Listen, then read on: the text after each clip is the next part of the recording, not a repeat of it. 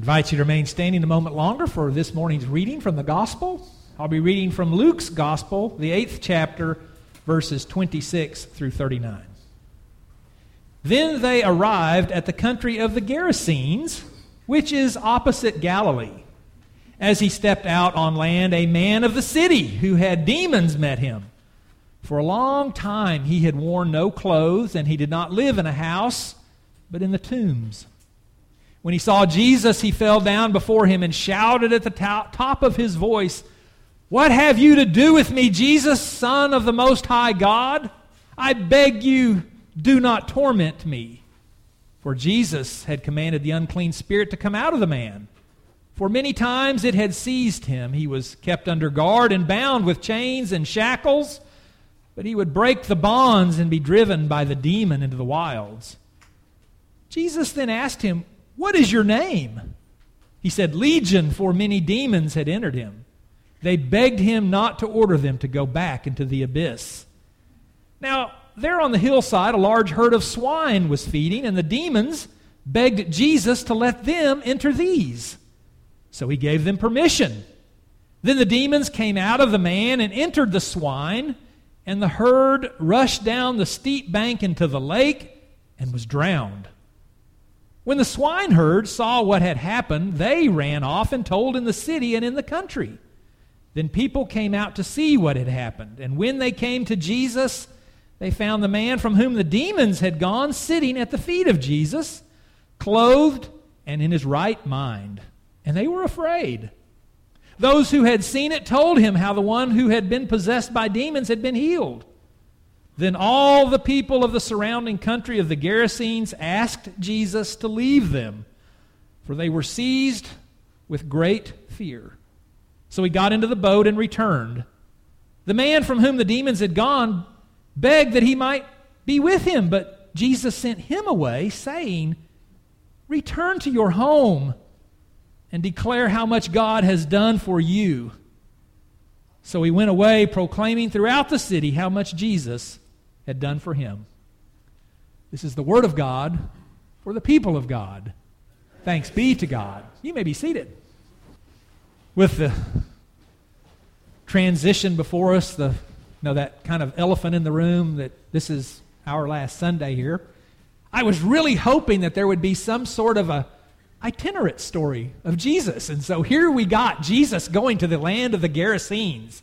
Now, I'm not going to get into all the the challenges that Luke has given us and the way the story is portrayed in some of the other Gospels because there's a, a geographic error. Uh, this place is physically not located on the seashore, and yet Jesus is stepping out of the boat according to Luke's telling of the story. And so it kind of muddies the water. I don't want to talk about those kinds of obstacles that sometimes Scripture brings to us when we talk about the truth they bring, but some of the actual realities. But I do want to talk about this Jesus who's on the go. This Jesus who leaves the place where he finds comfort to go to be with people. This Jesus who finds value in going to the house of worship, whether it be a synagogue in the towns he's visiting or to the temple for Passover. This Jesus who goes to where people are. This Jesus who goes to help them become a part of God's ongoing story. And so I thought this story today fits exactly the way I think we're feeling, and I hope the way you all are hoping and anticipating the next phase, the, the new pastor that will be coming, your next pastor. So here we have Jesus uh, stepping off of a boat. He's in a, a place where uh, others might say, Jews don't often come, but there is a Jewish presence in the area. But Jesus isn't embraced by the people as he is in some other places. He's not being hailed as a hero, and certainly the aftermath of the story, he's asked to leave, which is a perplexing thing. We'll get to that in just a moment. So I want us to kind of think about Jesus being willing to get up and to go, uh, to remind us as people who come to this place regularly, who sit in these pews, who also need to know we have a need to get up and go, to go out into the community, to go out into the world, or at least to send our representatives, to go and to bring these stories of love, compassion, healing, and hope to a world that is wrought with problems, a world that is divided upon itself, a, the world that is facing so many challenges. We need to be that presence of Christ, of healing in the world. Now, let's go back and pretend we're kind of first century people. It can be hard to do in an age of, uh, of social media, of technology, of, of ever changing kinds of things in the world. But in the first century, people believed uh, in demons. Okay? Uh, so this storytelling of Luke uh, fits right along. Luke, Luke believed in demons, uh, although he believed that Jesus was the Son of God, the Son of Man, uh, the power that God was sending into the world. But, but Luke's context was shaped by the understanding that there were demons inhabiting the world. Uh, now, these demons were not all bad. There was uh, there were spirits that brought good things. Uh, uh, there, there were angels, of course, uh, of God, but there were also centaurs, nymphs, and other kinds of, of evil things in the world that, that brought people problems. Uh, and so uh, uh, this was their understanding of how the natural life, the natural processes of, of, of the created world took place, that there were influences by demons uh, so we have this man who, who today, some 2,000 years later, we're more, off, more more apt to say this man may have had some mental health issues than being possessed by demons because they're two different things, okay? So let's just be clear. 2,000 years ago, uh, uh, the, the, writer, Luke, uh, has uh, shaped his understanding by his time, his context, the understanding of, of medicine, if you will. So here we have Jesus stepping out of the boat, and this this person who, who is struggling with life. I find it odd. It's ironic, actually. Luke calls him a man of the city. A man of the city, possessed by demons. But he's not a man of the city because the city has rejected him. So he's a man, really, of nowhere except the tombs, which make him ritually unclean in the eyes of the Jews that live in the community. So this man has really nothing. Uh, he doesn't even have clothes, and he's often been shackled or handcuffed, chained down to, to keep him under control. And, and yet, when Jesus steps off this boat, this man of the city falls at Jesus' feet. So, when the average churchgoer, the average citizen, doesn't understand Jesus, his power, his presence, the ability, the, the grace that he offers, the man who's possessed does falls at his feet, calls Jesus by name, identifying who he is.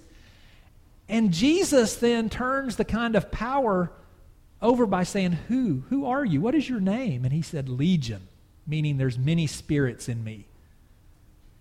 And so these spirits recognize Jesus' power and authority over them.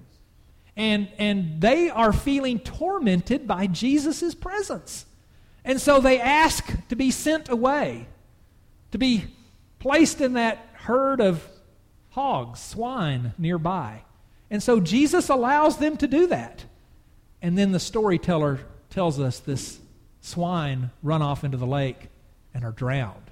Well, we're first century people.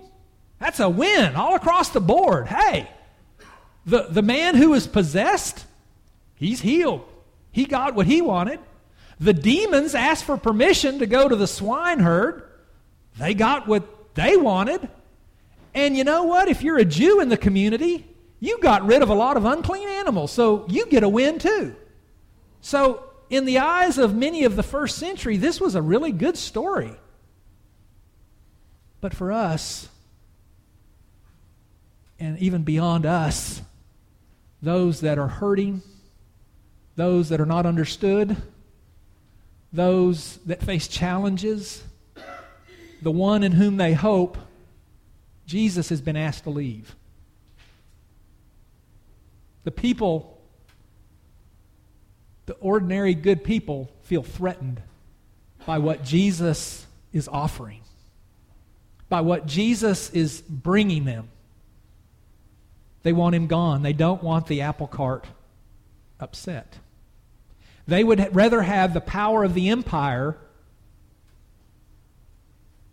than the reign of God. Ever find yourself in that place, that dilemma? Do you ever find yourself wanting to be patriotic, feeling good about being an American, and yet you hear or you see something that is of the empire versus the reign of God? Do you ever find yourself in that kind of perplexing situation? How do you respond? Well, friends, Jesus told this man, You can't go with me, but you can go back now to the place that will accept you and you can be a part of the ongoing story. You can share your stories of how God has come into your life and how God can heal you. So, Luke, the physician who's telling this story, sees this as a healing miracle. That's, that's the way he tells this story. The man has been healed, he, he can go back to his community, but Jesus has given him an assignment. You're going to stay at home, but go from person to person. Go from home to home, go from business to business, and share what God has done for you. Be a part of God's story in your place. You don't have to go to Africa or to Tarsus or to anywhere else. You can do this where you are. Friends, we're all a part of the stories of God. We get the opportunity to make choices. Do we accept God's grace? Do we reject it? Do we put it on the back burner? Do we fully live into that life? Do we become more American than Christian because sometimes the values clash? What will we choose? How will we be part of the story? Stories are so important. We've had almost a complete seven years here. It's our story now. But we have work to do. Not just me, Melissa, all of us. We have work to do. Now, here's my plan. I knew I might get emotional. Do you remember when I first came here? I can't remember if it was the first or second service. Maybe the first or second week that I was here, and I was walking down the steps, and I tripped I don't know if I look like that. I could laugh and do that today, but I hit that communion rail. and I, I remember hearing this gasp. and people later said, We thought we'd killed our preacher. I learned a lesson. That robe that bounces out in front of me, it can, it can camouflage the steps that are below, and I just missed a step. I can remember fire alarms going off during worship when we were having Thanksgiving. I didn't know how to turn them off. I just looked at you all and said, What do we do? And finally, someone who knew where the key to override the system went and shut the. We've, we've cooked breakfast in the kitchen and set off the smoke alarms. We've, we found skunks in the cupboards. They're part, these are parts of our stories, friends. It's who we are. Don't be afraid to be the Christian that God has called you to be in good times and in challenging times. So I want to tell another story. It's going to hopefully bring some laughter. It's really kind of more of one of those jokes, although it's not set in a bar. And so there was this priest and a Protestant pastor and a rabbi. They got together and drank coffee, okay? So this is a coffee story, not a bar story. And they were talking about how, how easy it is to convert people to faith. And they were just kind of you know, one upping each other. This is, it's not so hard. And so it got around to it. One of them, I think it was the, the, uh, the, the priest, says, Look, I could convert a bear. I could bring a bear to come to know Jesus. I could, I could usher a bear. So, you know, just kind of uh, being people of the cloth, they, they challenged one another. All right, you go, let's, let's see how you do. And so uh, the, the next time they got together, they were bruised and battered. As a matter of fact, the priest he was on crutches and had one of his arms in a cast. Uh, and, and they said, Well, how did it go for you? And he said, Boy, he said, I started reading the bear I found, the Baltimore Catechism. And he said, That bear didn't want anything to do with the Baltimore Catechism. He started slapping me around. So he said, I grabbed my holy water and I, I threw it on the bear. And that calmed him down and he came to know Jesus. Well, the Protestant pastor he was in a wheelchair, had both legs broken, had a, his neck was in a, a, a brace, and, and he was all battered. And they, they said, Well, how did it go for you? And he said, I started reading the bear I found. I started reading him the Holy Bible. Woo, he didn't like that. He said, That bear started throwing me around and thrashing me. And they said, What did you do? He said, Well, I was wrestling him. I finally got him down to the, to the water, and I dunked him under the water and baptized him. And he said, I brought that, that hairy soul to come to know Jesus. And he calmed down. And they looked over at the rabbi who was in a full body cast. Only his face was showing, and he said, I guess I shouldn't have started with circumcision.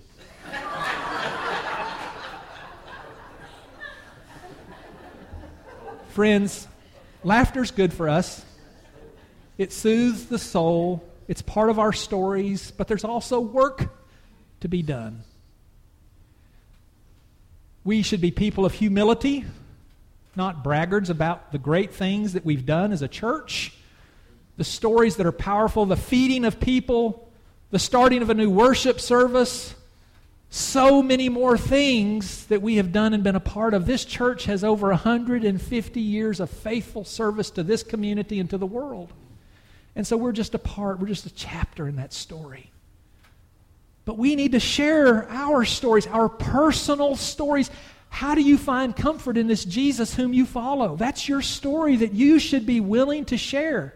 And if you don't know it, you need to write it down and begin to practice it so that when you are around people, they come to know Jesus maybe through your experiences. Because that's what Jesus told this healed man to do. Go back to where you came from or where you wanted to be, where you've been healed and restored to be, and be a part of my story. Share what God has done in your life so that others can come to know God also. In 1999, Scott Ginsberg attended a convention, and he said, You know, everybody in the convention was given those, hello, my name is name tag. And he said, you know, people would come, oh, hi, Scott. Well, Scott decided he would not take that name tag. Has anybody done that? Failed to take your name tag off when you leave somewhere and you walk around, you're in the store, you're visiting people. Hello, my name is Brian. Hi, Brian. How did you? Oh, I'm embarrassed. Scott kept his name tag on. So much so, he said, I'm going to go get some of these because he said it opened the door to people. They wanted to talk to Scott because they saw his name. Just like Jesus, what is your name? Legion, Jesus now has power over you because he knows the name. Scott bought more of those hello, my name is name tags. And he began to wear them every day, and he found that people were more friendly to him because he had that name tag on. He would start up conversations, he said, with people who might not ordinarily not even want to talk to him or give him the time of day. Scott thought about maybe I ought to tattoo this on me somewhere so I don't have to keep buying name tags, just a one time shot. Hello, my name is Scott. Friends, what name tag are you wearing? From place to place, from moment to moment in your life, what does your name tag say about you when you meet a stranger? Hello, I'm in a hurry. I don't want to talk to you. Hello, I'd like for you to think I'm a Christian, but I don't know what to say to you because I haven't practiced or thought about it. And so we, what does your name tag say? Who do you follow? People ought to see in us this Jesus whom we say is discipling us. It's part of our story. And for those of us who haven't given that much thought, today is that new beginning. Give that some thought. So, as Dave challenged us and reminded us, we are a hospitable congregation. People can see in us the Christ whom we love before we ever open our mouths or serve them. They ought to see it in our expressions. They ought to see it in how we treat people. They ought to see it and be a part of it by us inviting them to come to know this Jesus. Our stories, our stories are so important, especially when they're grounded in the love of God, who forgives us of our brokenness, who sets us back into a part of his beautiful creation, who sent his Son into the world to heal us who gives us his Holy Spirit so that we can be Christ for others. In the name of the Father, and in the name of the Son, in the name of the Holy Spirit. Amen.